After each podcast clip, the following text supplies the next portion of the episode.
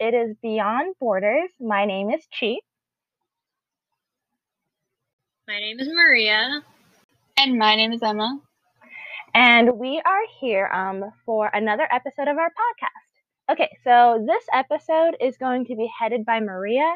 So I'm going to give it up to her, and she's just going to really lead us and talk about um, the topic that she was in charge of researching for this project. So take it away. All right. So, like you said, um, my topic is uh, cultural education in the American school system. So, just to just like um, give the audience a little bit of more understanding. Um, so, what exactly is cultural education? Um, basically, it's just as it sounds. Uh, you're literally just learning about other cultures. Uh, more so at a young age because that's when you're most impressionable. And um, so, yeah, what do you what are your guys' definition of cultural education? I think I would like maybe define it as the way that um, individuals learn about cultures that are not their own, about just like learning about kind of like the world outside of the bubble that they're in, sort of. That's what I think of. I agree. I think it's mainly just to kind of expose people to other cultures so that when they see um, other cultures like behaving in their like way, they're not really taken off guard.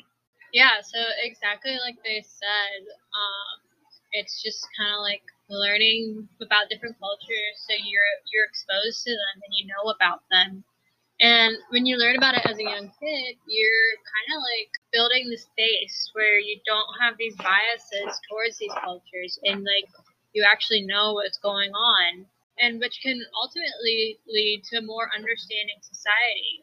Uh, we're more connected. There's more solidarity between us. Uh, which is like what one of the teachers uh, said in one of uh, in one of my references. They said that, and so they were saying how he was kind of saddened to see like these kids he was anything really outside of the United States or even like Great Britain was very limited. And so he kind of talked about how uh, any thoughts to add about that, you guys? Like I, I think I kind of agree with him because I remember this one time when I was um, in grade school. I think it was seventh or eighth grade, and I was sitting with um some of the um guys, we were just like sitting and kind of just talking about stuff.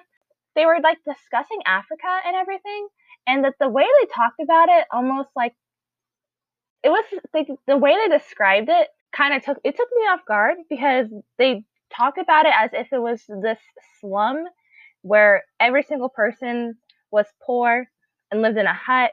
It came from a uh, somewhere of ignorance rather than pure like malice but I don't know. It's just it was a little it was a little sad to me.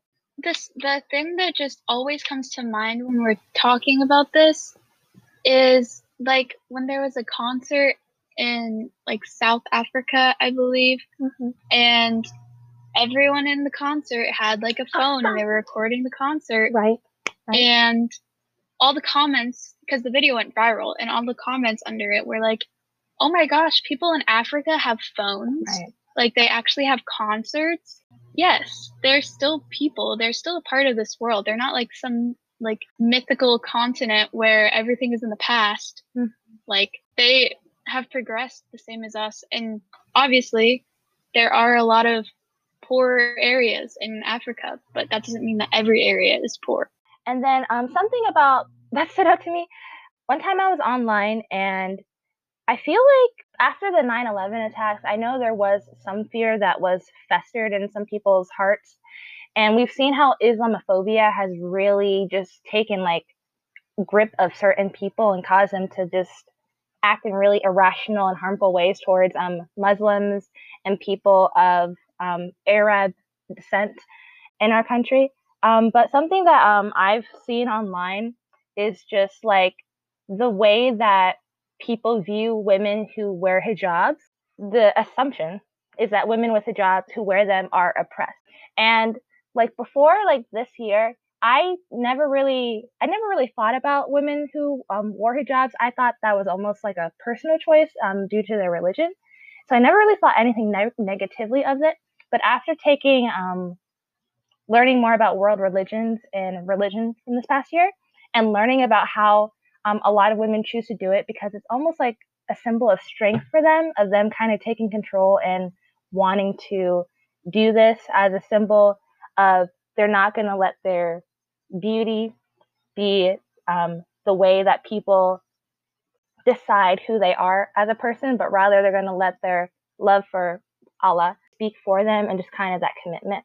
Because that's just not what's going to gain them views. So when you choose to actively learn about it, um, I think you have a greater chance at reducing that prejudice and even within your community because then you can start talking to your friends and then they start talking to their friends. Mm-hmm. and it's just a whole you know spider web of communication.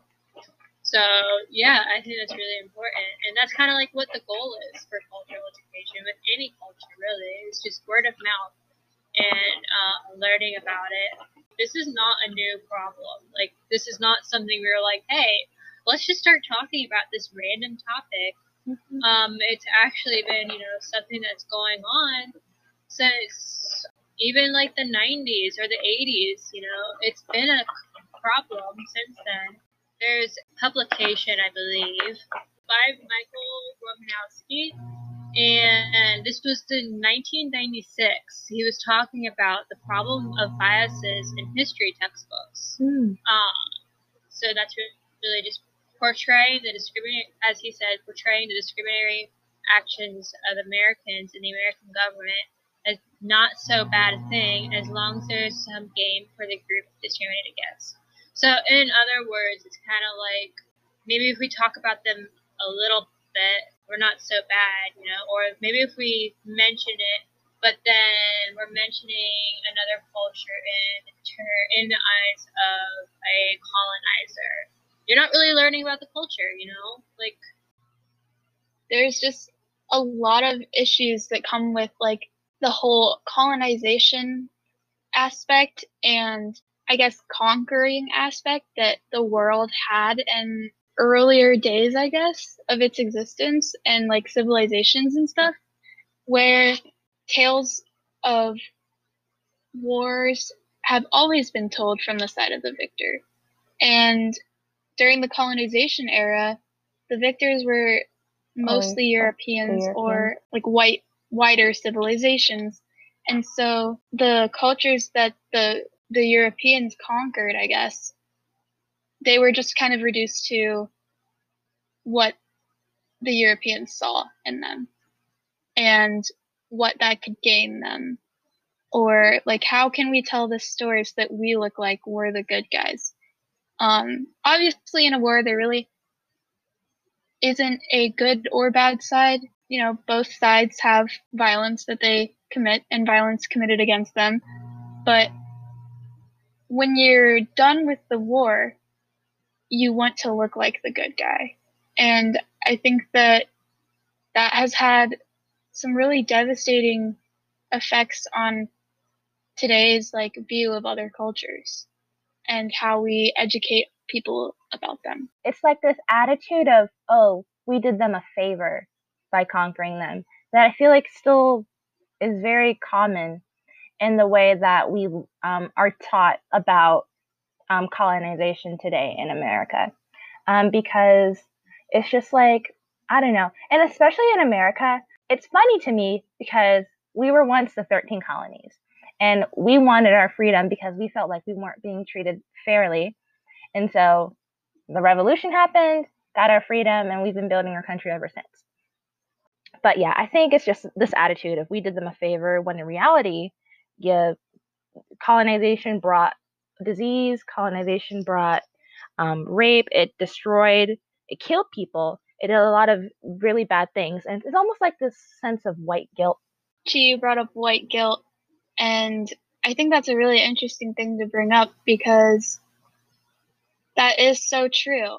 Like, instead of saying, you know what, we really did mess up, and like some good things have come out of like what we did, but the actions were not right when they were happening. Instead, a little kid, when they get caught doing something bad, they are trying to like justify and say it it was good. Like we did good. Like and they don't really seem to understand that like when we're asking them to take accountability mm-hmm. for their actions, we're not trying to like blame them for what their ancestors did. We're just asking them to see that like this was wrong and like own up to it, I think. Yeah, I feel like a lot of what happens is that request to take accountability is almost like them thinking that we're trying to demonize them. And that's not what it is. It's just how do we fix the problem if we don't acknowledge the problem and what part we played? All right, let's just um, switch gears a little bit because I want to talk a little bit more. Two very commonly seen problems that have resulted due to the lack of cultural education.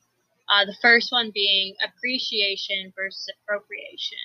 I I'm glad that you brought this up because when I think of appreciation versus appropriation, there's some something that really pops into my mind is um, the way that Black people's hair um, tends to be seen as ratchet, as unprofessional, whatever. But you switch gears, you see the Kardashians doing it, maybe because I know they went into a whole braid, braid. They did a whole thing with it, and then suddenly it was trendy. It was cute. But when black people had it, it was like ghetto. And so, like, I just want to bring like attention um, to that because it's something that um, a lot of black people deal with, being sent home from school or maybe being denied a position at work or something because the way they have the way they wear their hair for protection is not seen as correct in a European beauty standards based society? I think this is a, a phenomenon that's not only, you know, it's not specific to the black community. It's yeah. it's specific to a lot of minorities. Mm-hmm. If you look at the like Latino community, um, the stereotype I think for a Latina woman mm-hmm. is, you know, loud, yeah, big hoop earrings. Yeah. You know, kind of um I, I don't even know how to describe it. Yeah. But if you look on like the runway now, big hoops are kind of in, you know, and it's not this derogatory thing anymore that means you that you're like promiscuous or mm-hmm. you know um i'm running out of words but it, it's something that's like trendy um, and the same with like long acrylic nails. Um, and granted, even if white people wear them in like job interviews or in the health field, the medical field, they're still asked to cut them. So I think acrylic nails are seen all around as kind of unprofessional. Yeah. But they're more accepted now. Yeah. Um, because I think it sparked interest in the majority community. Um, and finally, as a Chinese, I think that um, the Asian community is one of the cultures that is the easiest to appropriate from. Um, if you look at a lot of high end fashion, they take the necklines from traditional Chinese dresses mm. um, and make them their own and they don't give credit where it's due. Um, I'm glad you mentioned um, or brought up the Asian culture being like the easiest or more commonly uh, appropriated culture because it really makes me start thinking about Halloween costumes oh. and you know the the whole uh, like very sexualized kimonos or stuff like that or like you know in the fashion industry they have these open kimonos and they're traditionally worn, you know, closed, they're long with like the long sleeves. Uh, they're very beautiful.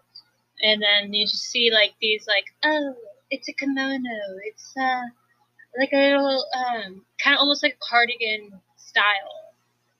Um and it's just it's not really appreciating the culture and because know kimonos or yukatas for men are typically worn around like the festival season or for very important events, etc.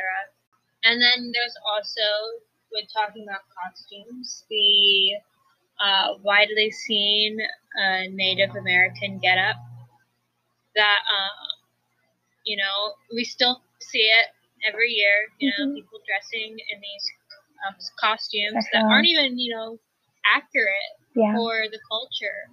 And really, the best thing to do is just not have them as costumes at all. And just, you know, if you want to appreciate the culture, just appreciate it. You don't have to actually like wear it unless you know unless they're asking you to.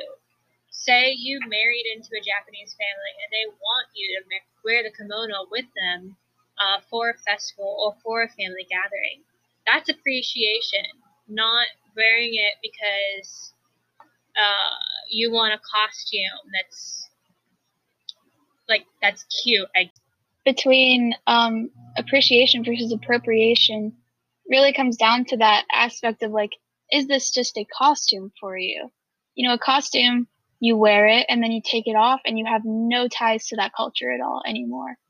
Um, but I think appreciation, like, if you wear like something that is important to a culture and you take it off, do you still have a tie to that culture? Like you said, like marrying into a culture or living and immersing yourself in that culture. Um, and I think that that really shows it's more than just, you know, wanting to wear it because it's cute. It's you really appreciate the culture that it comes from and are doing more to learn about it. Even if you don't know everything, obviously you can't be perfect, but I think that that's an important distinction. Yeah, I just see like when you talked about the Native American um Halloween costume or the kimono costume.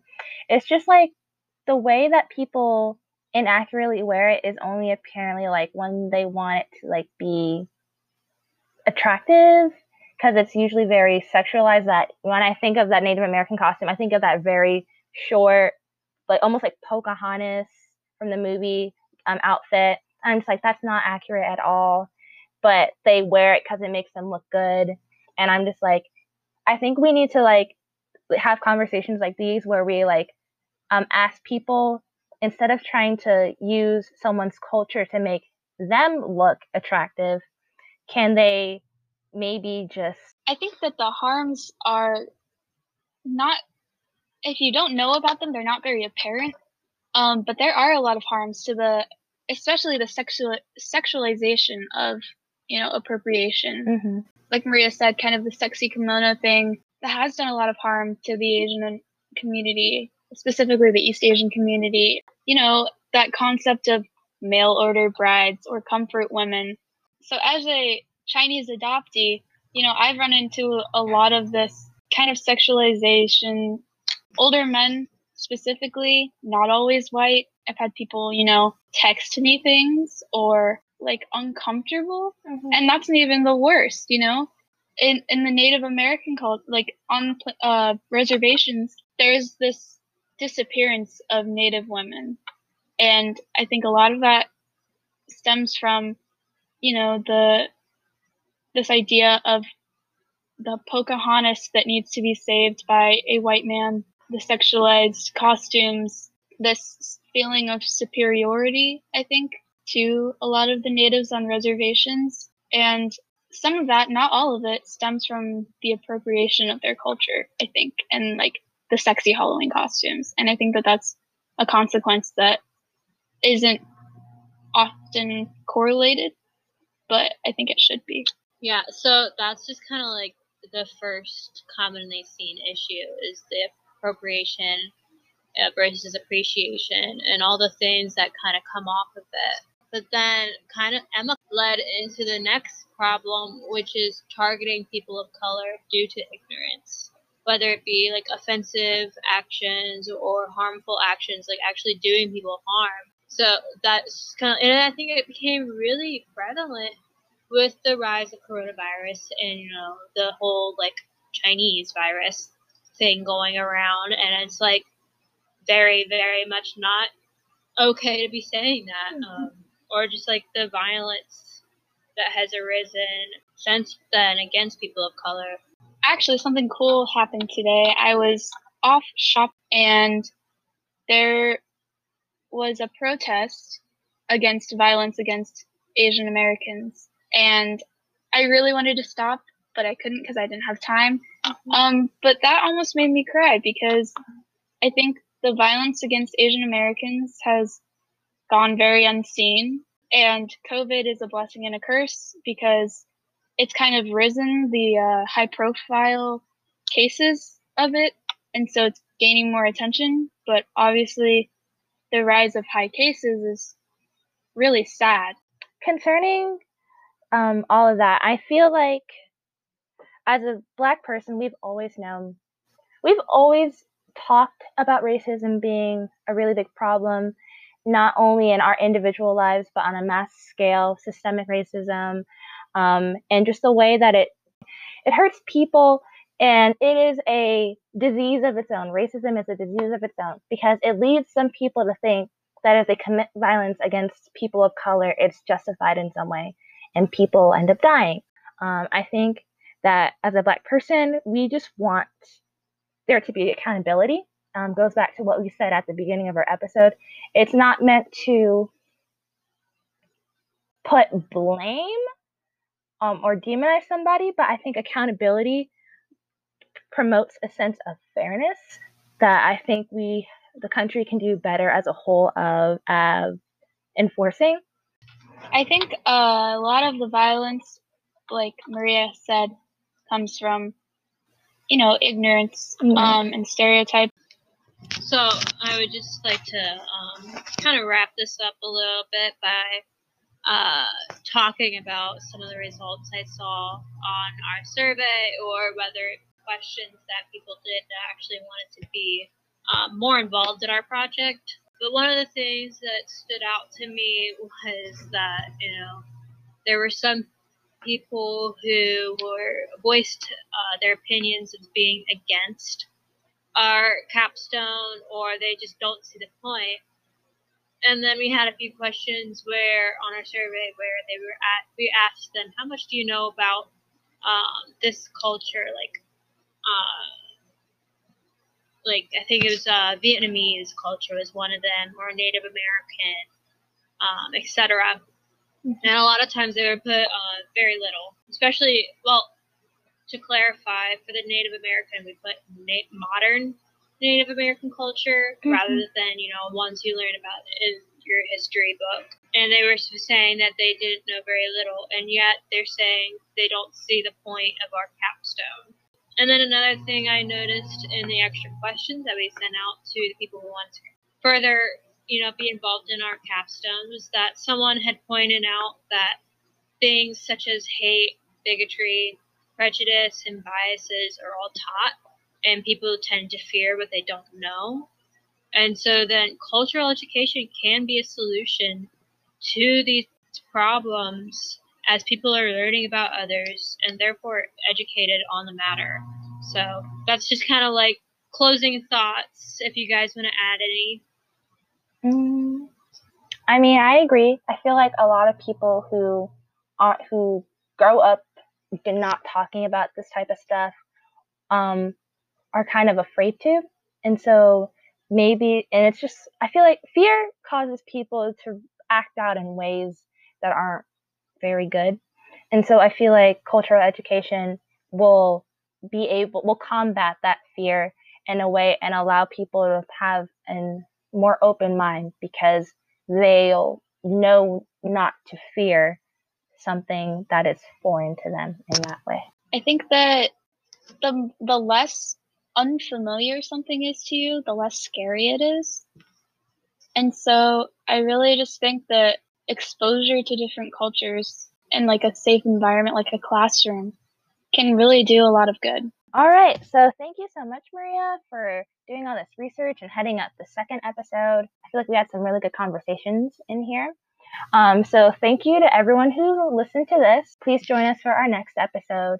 And we hope that, again, you keep an open mind throughout all of this and just give everything that we're saying a second thought.